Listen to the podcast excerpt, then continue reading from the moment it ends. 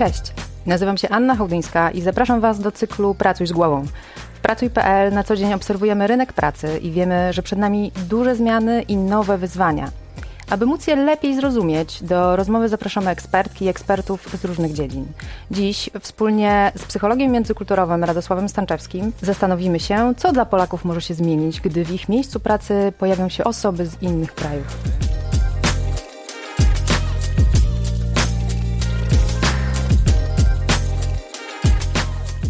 Cześć Radku. Cześć. Dziękuję, że zgodziłeś się dzisiaj ze mną porozmawiać. Dzięki za zaproszenie. Przygotowując się do naszej rozmowy, y, trafiłam na dane y, wysokiego przedstawiciela ONZ do spraw uchodźców, który podaje, że od początku wojny y, do początków kwietnia tego roku z Ukrainy wyjechało już ponad 4,5 miliona osób, z czego około połowy szacuje się, że to są dzieci. Mhm. I 2,6 miliona przyjechało do Polski. Jak oceniasz, y, jako psycholog międzykulturowy, y, jak to może wpłynąć na nas, na Polaków, na nas pracowników y, w naszych miejscach pracy? Mhm. Zacznijmy od tego, że pracownicy z Ukrainy nie są żadną nowością w Polsce. E, przed wojną było ich półtora miliona mniej więcej e, i szacuje się, że około 10% przedsiębiorstw miało do czynienia z zatrudnianiem Ukraińców i Ukrainek. Tak więc to nie jest tak, że nie mieliśmy styczności z takimi osobami.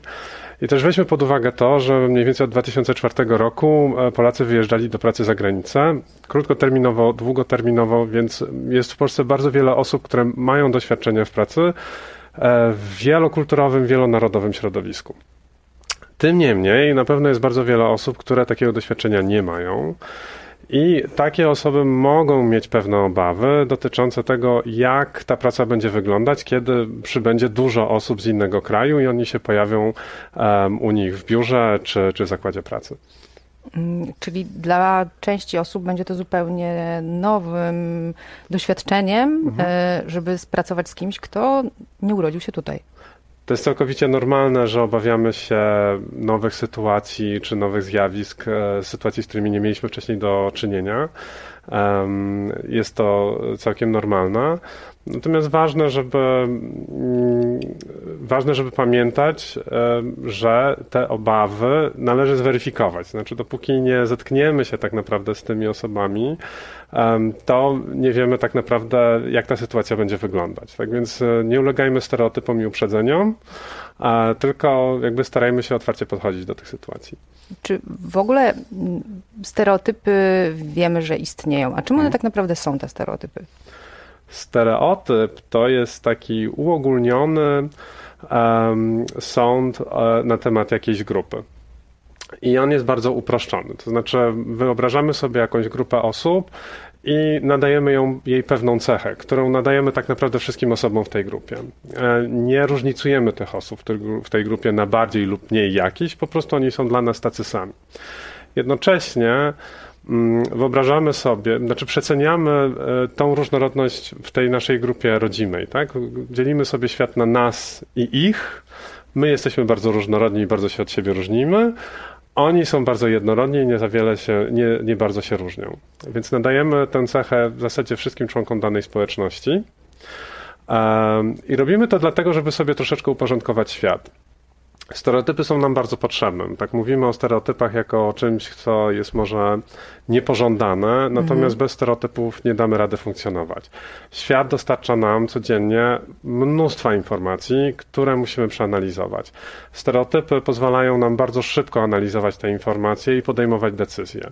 Bez nich nie bylibyśmy w stanie po prostu na co dzień żyć.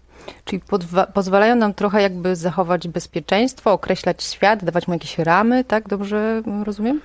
E, dają, dają nam pewne punkty odniesienia, tak? według, mhm. których, e, według których funkcjonujemy. E, nie mamy wiedzy na temat każdej sytuacji, w której się znajdziemy. Mhm. Nie mamy wiedzy na, na, temat każdej osoby, z którą się spotykamy. Ten brak wiedzy zastępujemy stereotypem. Mhm. Czy w takim razie w ogóle życie bez stereotypów jest możliwe? E, życie bez stereotypów byłoby bardzo trudne, właśnie ze względu przez tą wielość informacji, która jest nam za każdym razem dostarczana. Mhm. Musimy czasem szybko podejmować decyzje na temat tego, czy jesteśmy w sytuacji zagrażającej czy bezpiecznej, czy ktoś jest dla nas miły czy niemiły, czy chcemy być dla danej osoby mili czy nie mili. Tak? Jakby w różnych sytuacjach podejmujemy różne decyzje. Stereotypy bardzo jakby szybko dostarczają nam e, odpowiedzi na, na pytania dotyczące sytuacji, w których się znajdujemy. Czy stereotypy są czymś e, danym nam raz na zawsze i e, jak raz sobie wymyślimy jakiś stereotyp, to on już jest niezmienny? Zwykle to nie my sami sobie wymyślamy stereotypy, mhm. tylko stereotypy są nam przekazywane. Tak? Jakby uczymy się stereotypów w, w procesie nabywania kultury, e, w procesie nabywania wiedzy w ogóle społecznej. E, więc e, rzadko jest tak, że sami tworzymy sobie stereotyp, chociaż możemy. Natomiast stereotypy są trudno modyfikowalne, znaczy ciężko jest je zmienić, również ze względu na to, że mm, mają taką funkcję trochę strażnika myśli. E, okay. I stereotypy powodują, że filtrują nam informacje jesteśmy bardziej skłonni e, przyjąć i analizować informacje, które są zgodne ze stereotypem, który posiadamy na temat jakiejś grupy i bardziej jesteśmy skłonni również odrzucać informacje, które są sprzeczne z tym stereotypem. Tak więc wpływają na nasze postrzeganie świata, ale też wpływają też na to, jak analizujemy informacje, które do nas docierają. To co w takim razie można zrobić, żeby te stereotypy poprawić, y, być może, jeżeli są błędne, modyfikować, mhm. dokładnie. Co można zrobić? Um, stereotyp zastępuje nam wiedzę. To znaczy, jeżeli nie mamy wiedzy, tak jak powiedziałem, o jakiejś sytuacji, mhm. to zastępujemy tę wiedzę stereotypem. Więc najprostszym sposobem na modyfikowanie stereotypu jest zastąpienie go wiedzą. Nie jest to proste, bo tak jak powiedziałem, stereotypy również filtrują te informacje, które do nas docierają i te informacje, które są przez nas przetwarzane. Mhm. E, z powodzeniem też w psychologii stosowana jest hipoteza kontaktu, to jest dosyć stara hipoteza, e, która zakłada, że kontakt między członkami różnych społeczności powoduje, że redukują się napięcia między nimi. I w tym przypadku, jeżeli poznajemy osoby, kolejną osobę z danej grupy, którą poddajemy mm. stereotypizacji, i e, poznajemy je lepiej. To znaczy, nie polegamy tylko i wyłącznie na tym stereotypie, ale rzeczywiście obserwujemy, jak się zachowują, rozmawiamy z nimi, poznajemy je, to, to może służyć modyfikacji stereotypu. Hipoteza kontaktu jest tym bardziej skuteczna, jeżeli mamy do wykonania jakieś wspólne e, działanie, jakieś wspólne zadanie, mamy do osiągnięcia jakiś wspólny cel. Więc tym bardziej w sytuacji e, takiej zawodowej, w pracy, może się ona sprawdzić. Czyli można by zaryzykować takie stwierdzenie, że jeżeli w pracy będziemy mieć więcej kontaktu i będziemy na niego otwarci z nową osobą na przykład, tym będzie nam prościej z nią funkcjonować, ale prawdopodobnie też trochę być może stereotyp na jej temat może się zmienić. Na pewno będą się modyfikowały stereotypy hmm. na temat tej osoby. Na pewno będzie się rozwijała również nasza wrażliwość kulturowa. Um, Co to jest wrażliwość kulturowa? Wrażliwość kulturowa to jest e, nasze. Um, rozumienie innych kultur jako y, po pierwsze w ogóle istniejących, a po drugie y, niebłędnych. Y, jest model rozwoju wrażliwości kulturowej, który zaczyna się zwykle od takiego punktu, że w ogóle innych kultur nie ma i w ogóle nie dostrzegamy istnienia e, tego, że są osoby o odmiennych zachowaniach kulturowych i, i że, e, że, że jakieś inne kultury w ogóle istnieją. I w miarę jak stykamy się z inną kulturą i w miarę jak ten kontakt z, z tą inną kulturą się pogłębia, tym lepiej zaczynamy je rozumieć. Przechodzimy najpierw do takiej fazy, gdzie rozumiemy, że ta kultura istnieje, ale jej nie lubimy, ponieważ zachowania są inne, a nie lubimy zachowań innych wobec tych, które mamy zinternalizowane, czyli te, które są nasze. Następnie zauważamy, że dobrze te zachowania są inne, ale w zasadzie no to nie jest tak, że, że są aż tak bardzo inne. Wszyscy jesteśmy ludźmi i wszyscy na przykład musimy się komunikować, wszyscy musimy ze sobą rozmawiać. To, że robimy to w różny sposób, to nie ma najmniejszego znaczenia. I w końcu w miarę jak ten kontakt się pogłębia, jest częstszy, jest dłuższy, zaczynamy rozumieć, że okej, okay, te zachowania, one są inne od moich i one są w porządku. Ja, one nie są zagrażające mnie, Ja nie uważam, że mam się czegokolwiek obawiać. Nie będę się zachowywał jak te osoby, nie będę przejmował na razie tych zachowań tych innych osób, ponieważ to nie są moje zachowania właściwe dla mojej kultury, ale jeżeli oni chcą tak robić, to nie ma problemu. Są kolejne również fazy, kiedy przyjmujemy niektóre z tych zachowań ze względu na to, że na przykład żyjemy w innej kulturze i nabywamy te kompetencje. Polacy stanęli na wysokości zadania i e, olbrzymia pomoc e, popłynęła z naszej strony e, w kierunku osób w kryzysie, w kryzysie uchodźczym, tych, którzy zdecydowały się na wyjazd e, z Ukrainy. Szereg wolontariuszy, którzy tą bardzo szybko się zorganizowali i pozwolili jak największej ilości osób przybyć tutaj i, i goszczą ich do tej pory często. Mm, I wiemy, że ta pomoc krótkoterminowa wyszła nam bardzo dobrze. E, ale wiemy też, e, a raczej powinniśmy mieć tego świadomość, e, że ta sytuacja no, nie będzie trwała miesiąc albo dwa, tylko raczej m, powinniśmy spoglądać na nią w perspektywie długofalowej. Czy te potrzeby, jakie mają osoby, które do nas przyjeżdżają, w tej perspektywie krótkoterminowej i długoterminowej są inne, czy takie same? Tutaj odniesiemy się do badań e, Centrum Badań nad Zmianą Społeczną i Mobilnością w Akademii Leona Koźmińskiego. Oni cały czas badają potrzeby e, osób, które przybyły z Ukrainy. E, te potrzeby krótkoterminowe i długoterminowe rzeczywiście się różnią. To wynika z tego, że osoby, które przyjeżdżają z, z Ukrainy i szukają schronienia w Polsce, na początku potrzebują przede wszystkim bezpieczeństwa, schronienia, jakiegoś takiego zabezpieczenia najbardziej, e, najbardziej podstawowych potrzeb. Natomiast e, pozostają tutaj w Polsce i w związku z tym potrzebują pomocy w znalezieniu mieszkania, zabezpieczeniu długoterminowego najmu mieszkania, w znalezieniu pracy, ale również e, pomocy w doradztwie zawodowym i e, pomocy w takim nabyciu e, kompetencji związanych z codziennym życiem w Polsce. Skoro Skoro wiemy, że mm, jeżeli chodzi o te oczekiwania długoterminowe, e, na dłuższy dystans tak naprawdę, czyli ta pomoc na dłuższy dystans e, i to, e, co jest najbardziej potrzebne, to przede wszystkim znalezienie pracy, też mhm. po to, żeby móc odzyskać podmiotowość, tak. móc zarządzać, czy pomagać też swojej rodzinie, tej, która jest tutaj, czy w innych częściach świata, czy tej też, która została e, po stronie ukraińskiej i, i to, jest, to jest szalenie ważne. A mm, w jaki sposób jeszcze możemy e, te nowe osoby w miejscu pracy, które no, tak naprawdę będziemy spotykać, każdy z nas będzie, e, będzie te osoby spotykać w miejscu pracy, jak możemy im pomóc, aby się lepiej zintegrowali, albo my, żebyśmy się lepiej zintegrowali z tymi osobami, które do nas przybyły? Mhm. No, integracja jest bardzo potrzebna, ponieważ ona bardzo pomaga w kontaktach i potem w pracy i też bardzo ułatwia relacje, jakby nawiązywanie relacji w pracy i, e, i potem w ogóle wykonywanie tej pracy. Wiemy na pewno, że wiele z tych osób zostanie tutaj rzeczywiście długoterminowo. Jest to ogromny zasób też dla, e, dla pracodawców. E, jak można je wspierać? No przede wszystkim e, w tej chwili chyba najpotrzebniejszą, największą potrzebą dla wielu osób jest nauka języka polskiego. I to się przewija nie tylko w, w, w badaniach, e, które przytoczyłem, ale też również w innych doniesieniach, że to jest znaczący problem.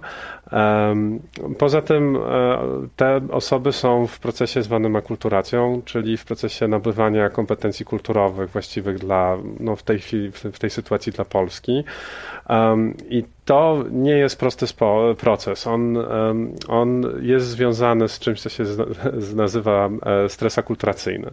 Stres akulturacyjny jest reakcją stresową na zmieniające się warunki kulturowe i też na na ten proces nabywania kompetencji kulturowych. Im bardziej, mhm. im dłużej jesteśmy w nowym kraju, tym bardziej zdajemy sobie sprawę, że, że jest on inny, jest odmienny od tego, od naszych przyzwyczajeń. Musimy te przyzwyczajenia zmienić. Czyli z tego, co mówisz, ten y, stres akulturacyjny zmienia się na przestrzeni czasu. Dobrze tak, rozumiem? Tak, on mhm. się zmienia na przestrzeni czasu i zaczyna się od takiego bardzo pięknego momentu zwanego miesiącem miodowym, e, czyli jak osoba, e, która szuka schronienia, przyjeżdża do innego kraju, czuje się bezpieczna, ma zabezpieczone mieszkanie, jest objęta opieką, no to ten dobrostan psychiczny jest na, na bardzo wysokim poziomie.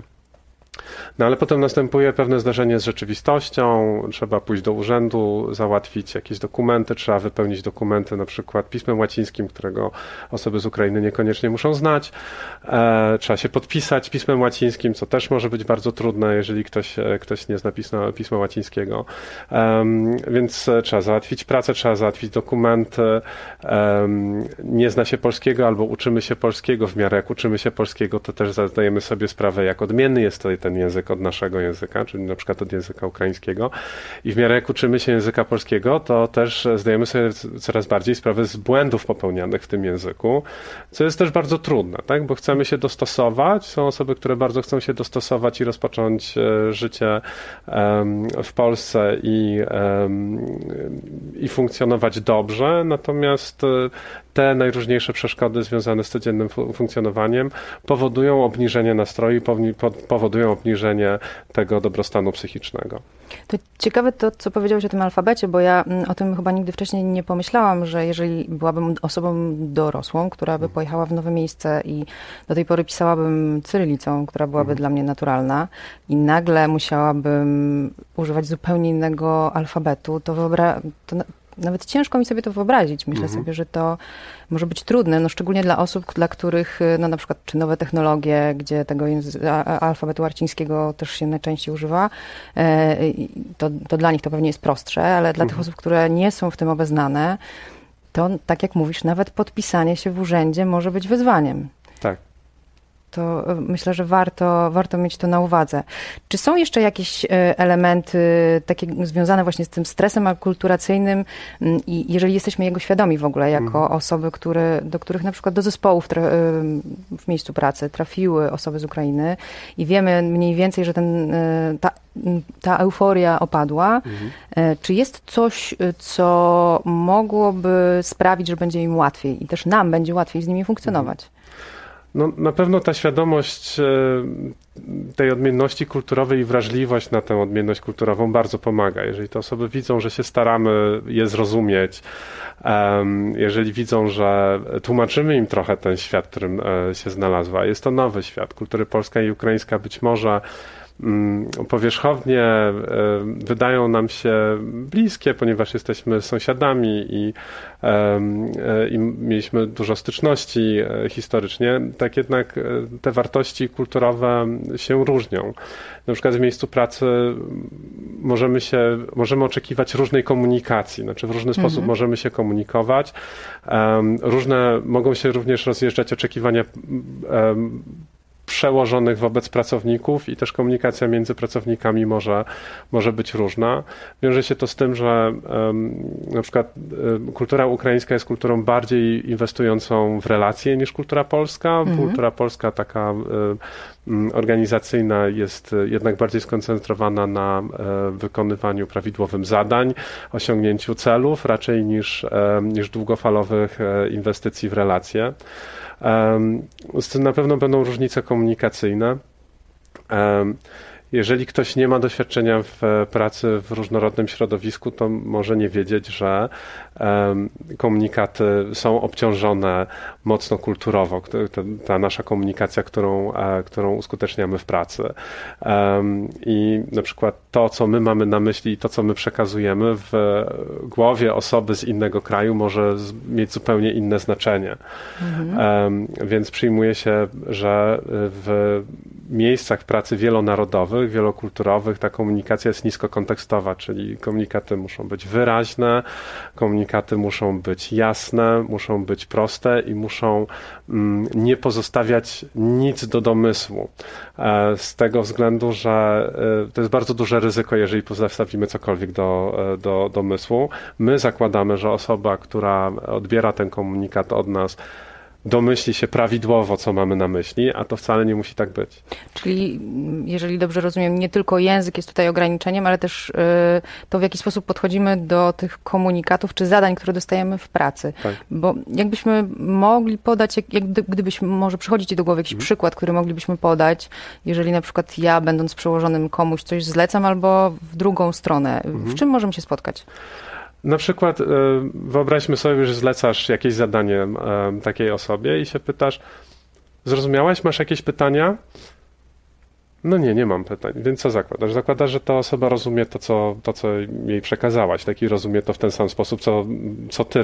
Um, um, natomiast to wcale nie musi tak być. Jeżeli osoba nie zadaje pytań, to może to oznaczać, że nie chce zadawać pytań nie dlatego, że ich nie ma, tylko dlatego, że e, w jej mniemaniu zadanie tobie pytania mogłoby zasugerować, że ty coś źle wytłumaczyłaś. Czyli, że za słabo się postarałam, żeby coś wytłumaczyć. Tak, że jesteś złą mhm. szefową, bo nie umiesz wytłumaczyć. Tak? Ona nie chce czegoś takiego sugerować, ponieważ również osoby z Ukrainy mają bardzo dużo szacunku do władzy i do osób, e, które są wyżej w hierarchii, na przykład w pracy od nich. Tak mhm. więc um, sugerowanie, że przełożony robi coś źle, temu przełożonemu wprost w twarz, mhm. jest raczej nie do pomyślenia. W związku z tym ta osoba raczej nie będzie chciała zadawać pytań tobie, bo nie chciałaby sugerować, że ty coś robisz nie tak. Co mogę zaradzić na tą sytuację? W sensie powinnam ją wielokrotnie o coś dopytać, czy żeby się upewnić, czy ona na pewno rozumie, skoro sama ma opór y, do zadawania mi pytań, bo jak rozumiem, wynika to z szacunku. Tak, no oprócz do, do zadawania pytań raczej wynika z szacunku. Mhm. Możesz zada zadać pytanie, jak mnie zrozumiałaś, albo co teraz zrobisz, albo powiedz mi teraz krok po kroku, jak to zrobisz. Okej, okay, czyli zadaniowo podejść do tego tematu tak. i pokazać elementy, z którego ono się będzie składało. Tak, jest to bardzo ważne, mhm. ponieważ też um, osoby, które um, nie wiedzą, jak dalej postępować, mogą mieć obawy przed podjęciem samodzielnej decyzji o dalszym postępowaniu to myślę szalenie ciekawe i zmienia w ogóle podejście do, e, do rozumienia się wzajemnie, tak mi się wydaje. Myślę, że mm, temat jest bardzo złożony i e, jeszcze dużo pewnie nauki przed nami wszystkimi, zarówno po jednej, jak i po drugiej stronie.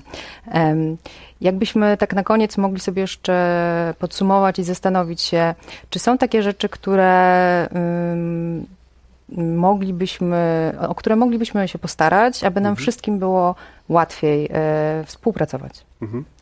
No, przede wszystkim pamiętać, że sytuacja jest dość wyjątkowa i że e, wiele osób ma prawo mieć pewne obawy w związku z tą sytuacją, mhm. natomiast e, trzeba mm, myśleć z, z, otwartą głową na temat tej sytuacji i, i też patrzeć na to z optymizmem.